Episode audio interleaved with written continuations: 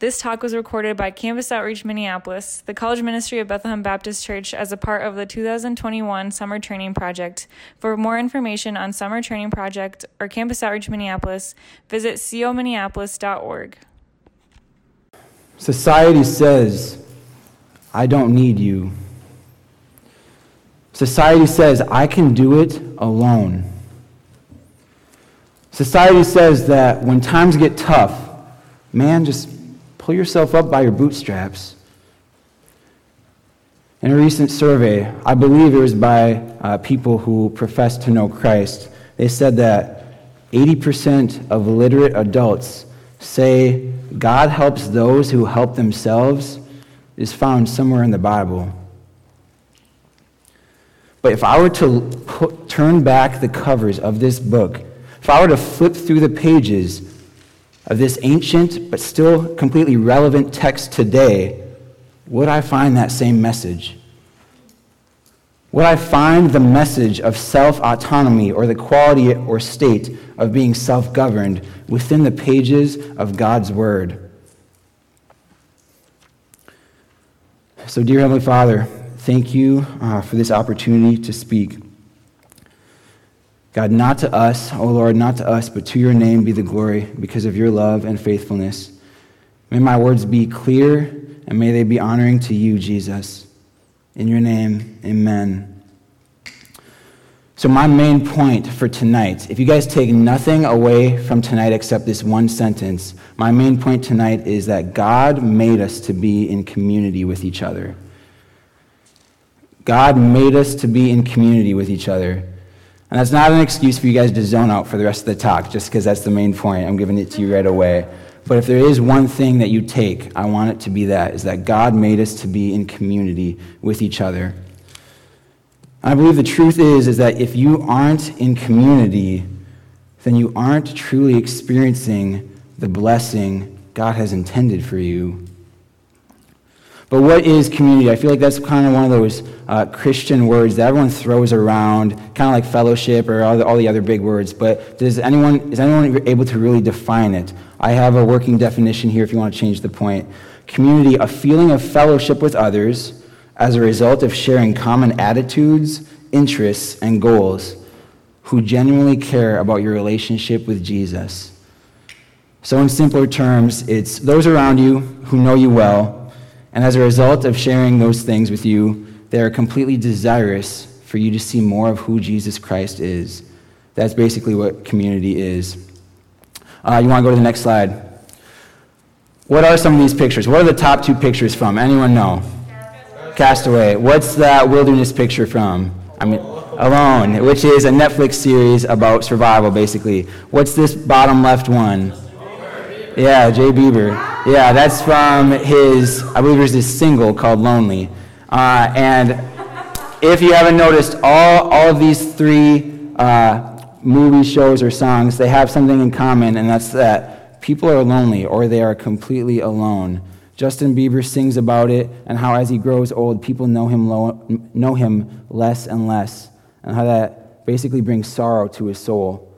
In Alone, people, 10 contestants, are dropped completely in the wilderness, meant to survive, and they are not, they are not in contact with any other human being until they win or until they call on the radio and they, and they quit.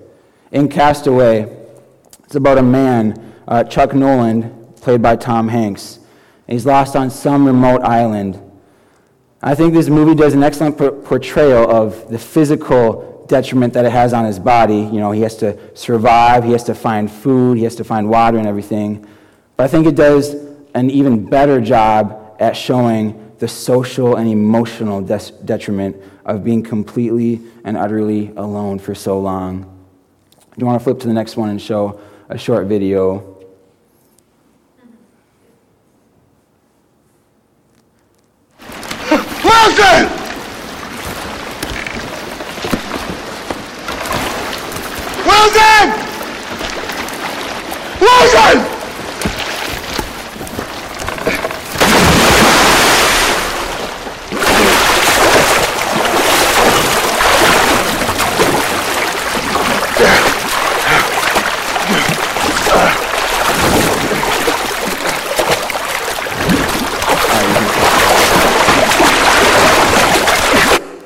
So if you guys aren't familiar with the movie. Listen, where are you?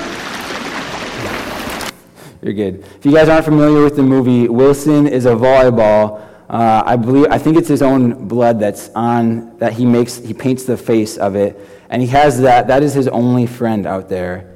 He is so craving for other people, so craving for social interaction that he convinces himself in his mind that this volleyball is an actual person with thoughts, personality, and attitude. And he goes so far as risking his own life when he's faced with potentially losing that last friend of his. And I don't want to sound overly dramatic, but I think that is a good representation of what it's like when we're without community, when we're without people to fellowship with. And this isn't just a new idea. No, it starts in the beginning, in the very beginning pages of Scripture. You see, in the Genesis creation account, I know Robert Shaw spoke of it yesterday if you were at the chapel. In the creation account, we see God creating all of the universe, everything. He created the heavens and the earth, day one, and it was good. He created the sky and the sea, day two, and it was good. He created, I believe, land. He separated the land from the water, day three, and it was good. But when he creates man, and he sees that man is not, and he sees that man is alone, it's the first time he says, This is not good.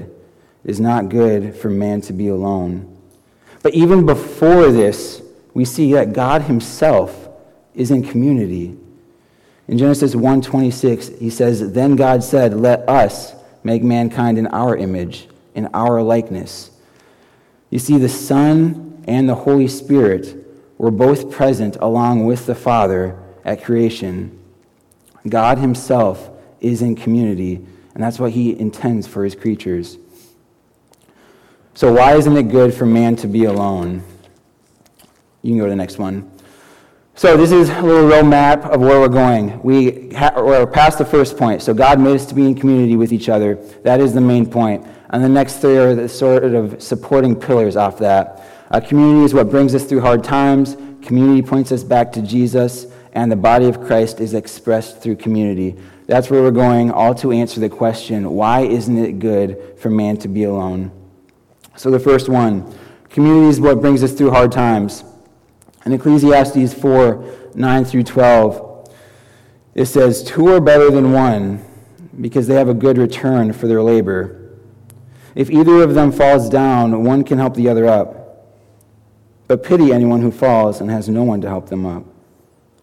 Also, if two lie down together, they will keep warm. But how can one keep warm alone? Though one may be overpowered, two can defend themselves. A cord of three strands is not quickly broken. There's nothing, no veil between me and the wheel of fire. I can see him with my waking eyes. Come on, Mr. Frodo. I can't carry it for you, but I can carry you. This is reminiscent of the words of Galatians 6 2 that say, Bear one another's burdens and so fulfill the law of Christ. If you're familiar with the Lord of the Rings movie, you may, movies, you may know that the ring is referred to time and again as Frodo's burden. No one else is the one to carry it but him. And as believers, I can't guarantee that other people will always be able to make hardship always be able to make trials or trauma disappear immediately. They can't necessarily carry it for you, but what they can do is help carry you through it. That is what community is for. My friend, uh, a couple years ago, um, while I was or while I was preparing for some of these talks, you know, I feel like I'm a pretty uh, nostalgic or reminiscent kind of guy. I was looking through some old photos, and I saw these these two pictures it was of one super long text from one of my best friends. And it was of a time of my life of extreme trial. And I, although I won't get into the details this week, you'll have to come back next week for that. Um, it was a text of just encouragement, of my friend speaking truth into my life, of my friend reminding me of the gospel of Christ, that he died for me, that he rose again, that he loves me of him saying that I am cared and loved not only by Jesus, but, but, but by those around me. And that encouraged me, that helped carry me a little bit longer. Or take the same time of life um, the, what Derek did for me, Derek Franzi. I used to live with him in Lexington Apartments. I got home one Friday afternoon, and he just found out some, some of what I was going through. And I don't know what his plans were for the night, but he dropped everything for the sake of being with me. And not only that, he drove, he, he knew I had plans to go to a friend's worship night that night. And that was, it was in Woodbury, so it was a half hour away. He drove all the way there with me to a worship set that Honestly, it probably wasn't his style of music that he would have enjoyed. And not only that, but afterwards, me and those friends, that he, he knew some of them, but he was by no means like close with any of them. We went out to eat and he went with us, not knowing any of them. I'm sure it was awkward for him. And then maybe around 10:30 or 11 at night, multiple hours later, he drove back with me. Because not because it was in it for himself, but he wanted to love me and care for me. He wanted to carry me up that mountain that I found myself on. He was the Sam to my current Frodo when I was in that, in that state. So, community is what brings us through hard times. Next is community points us back to Jesus. In Matthew 18, as well as 1 Corinthians 5, those are sections about church discipline and for what I'm about to say on this point, I just want to say some of you may completely disagree with what I say, and that is okay. I don't want you guys to necessarily take my word as ultimate truth. That's what Scripture is for. So if you do disagree, go to Scripture and wrestle with it. Um, but Matthew 18 and 1 Corinthians 5 are all about church discipline and essentially about calling brothers and sisters in Christ out on sin which is no easy thing to do. Um, Galatians 6 1 uh, says, Brothers and sisters, if someone is caught in a sin, you who live by the Spirit should restore that person gently. But watch yourselves, or you also may be tempted. You see, the purpose of this rebuke or judgment, may I say, I know that word ruffles some feathers, and I'll touch back on that in a moment, is to, for the sake of that person's relationship with Jesus. A quote by, by Dietrich Bonhoeffer, if you want to go on to the next one, says, Nothing can be more cruel than the leniency which abandons others to their sin. Nothing can be more compassionate than the severe reprimand which calls another Christian in one's community back from the, pack, back, back from the path of sin. He's basically getting at the concept of judgment and judgment is one of those words that's like thrown around a lot in society today. Here are some, some ways that it looks. Some phrases are, you do you. Or, man, no one can tell you how to live. Or there's this song, if you look for it hard enough, you can honestly see this, this philosophy in society almost everywhere now, I like this song, so I'm not bashing on it, but there's one line that I want to point out. It's the popular song, Blinding Lights by The Weeknd. It's like the most popular song in 2020. He says, I look around in Sin City's cold and empty. No one's around to judge me. I can't see clearly when you're gone.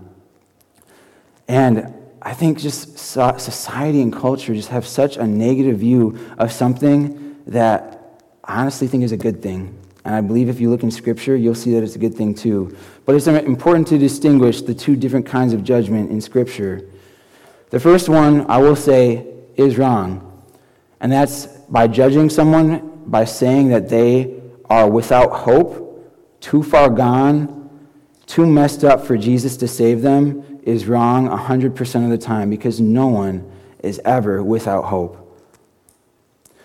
But judgment in the terms of lovingly and gently calling someone out on a sin in their life is viewed by Scripture as incredibly loving. There was this one time in college, I believe it was my junior year, the year I was in RA, um, one of my close friends, I saw things in his life that made me at the very least question, um, question what was going on.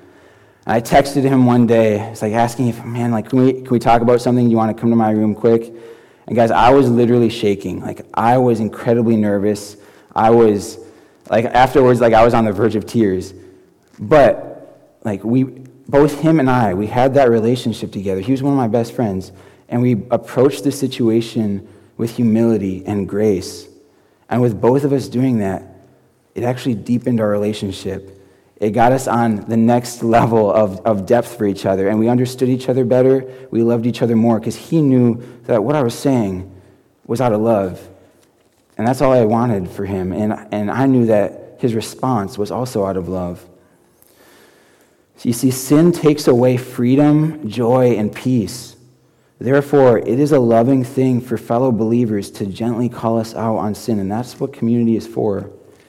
In James chapter 1, verses 14 through 15, it says, But each person is tempted when they are dragged away by their own evil desire and enticed.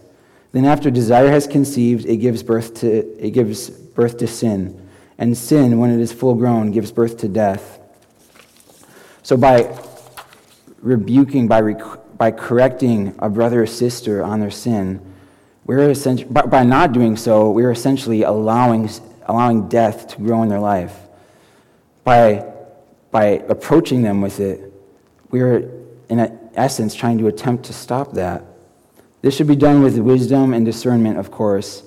Uh, it would be very different for me to try to correct some person I barely met as opposed to I mean, George and I, are we're roommates. We live at the Jugs together. We have a different relationship that I would have with the average person. So therefore, I may be more bold and more willing to go to someone like George because he's already a part of my community. So this takes wisdom and discernment, not to just fling around willy-nilly to anyone who, anyone who says that they're Christian. So uh, community points us back to Jesus. And then the body of Christ is expressed through community. The body of Christ is expressed through community. In 1 Corinthians chapter 12, verses 4 through 11, it's kind of a longer passage, so bear with me. Uh, there are different kinds of gifts, but the same Spirit distributes them. There are different kinds of service, but the same Lord. There are different kinds of working, but in all of them and in everyone, it is the same God at work. Now, to each one, the now, to each one, the manifestation of the Spirit is given for the common good.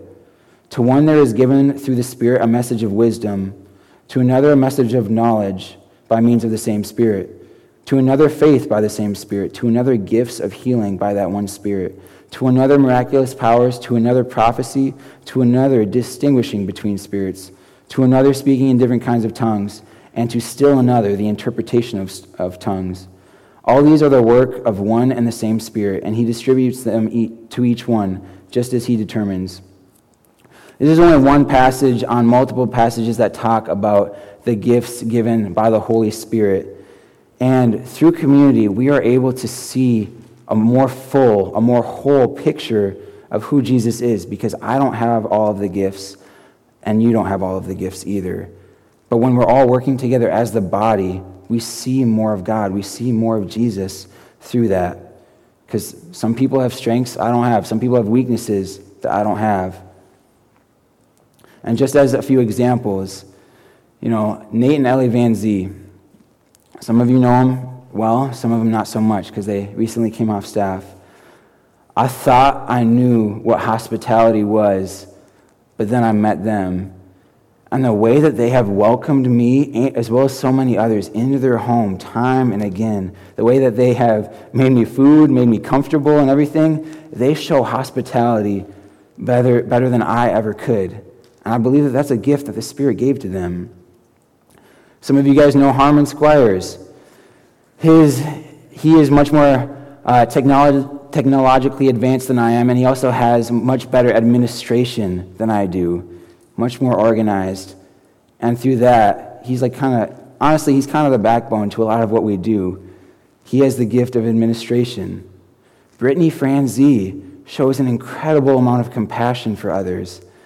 There are times, you know, I'll, I'll be with her and I'll, she'll ask a deep question and I'll kind of like try like go a little bit deep and like my voice starts to crack once because it's a little emotional and I'll look over and she's just like tearing and then I start tearing and everything, you know. And I'm not the only one who's experienced that. Ask her about it. Um, but Brittany shows an incredible amount of compassion, more than I am able to show.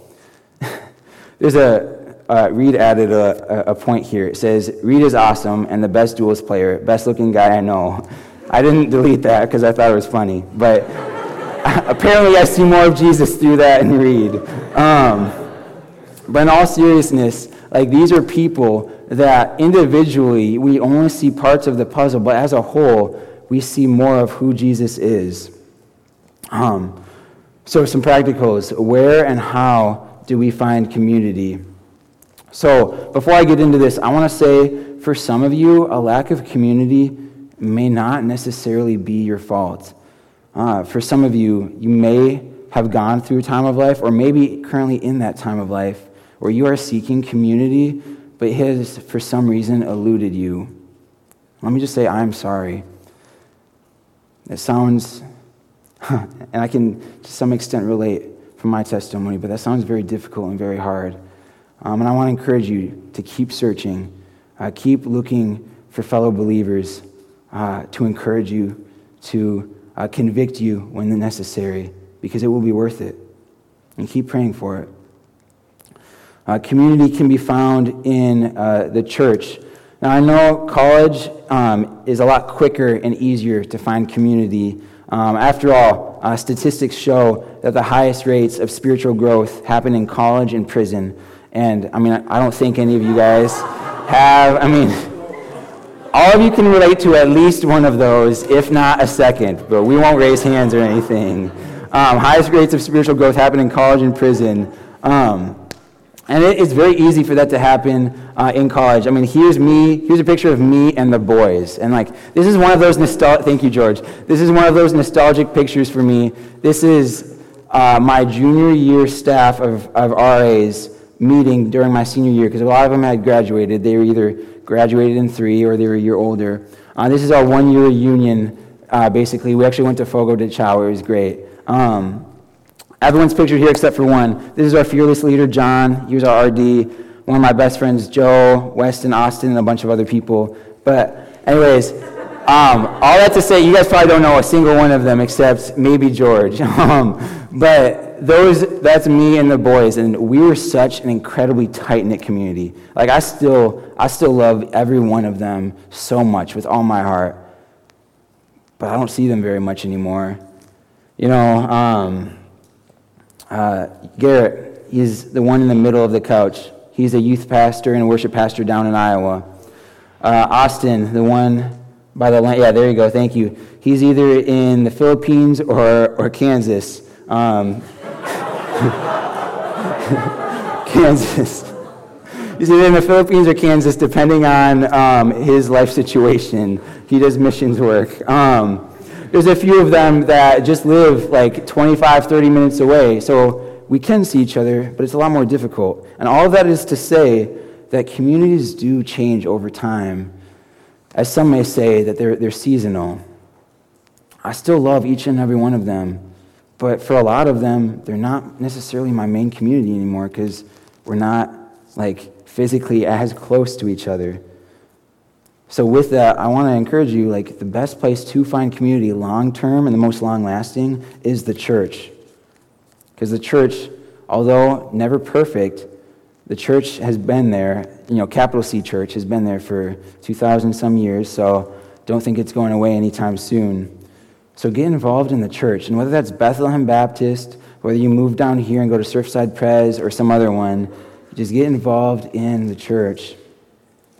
Another encouragement or ex- exhortation, if you will, for you is to be willing to be vulnerable with trustworthy people.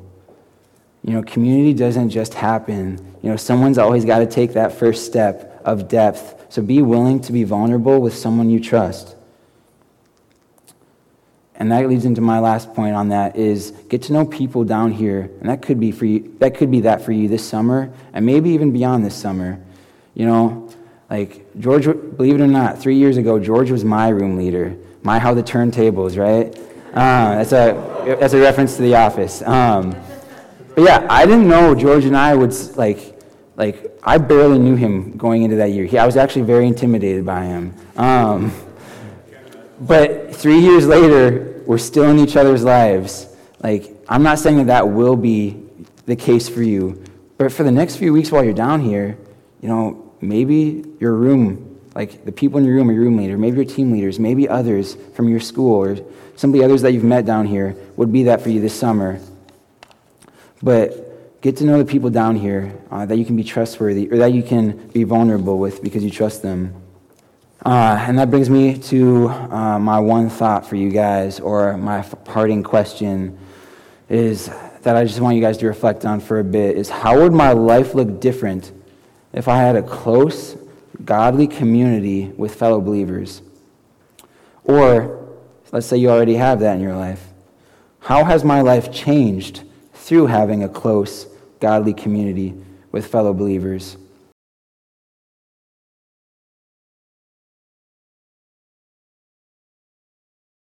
Thank you for listening to this message from the 2021 Summer Training Project hosted by Campus Outreach Minneapolis, the college ministry of Bethlehem Baptist Church. Please feel free to share this message with others, but please don't charge, edit, or alter the content in any way without the written permission of Campus Outreach Minneapolis.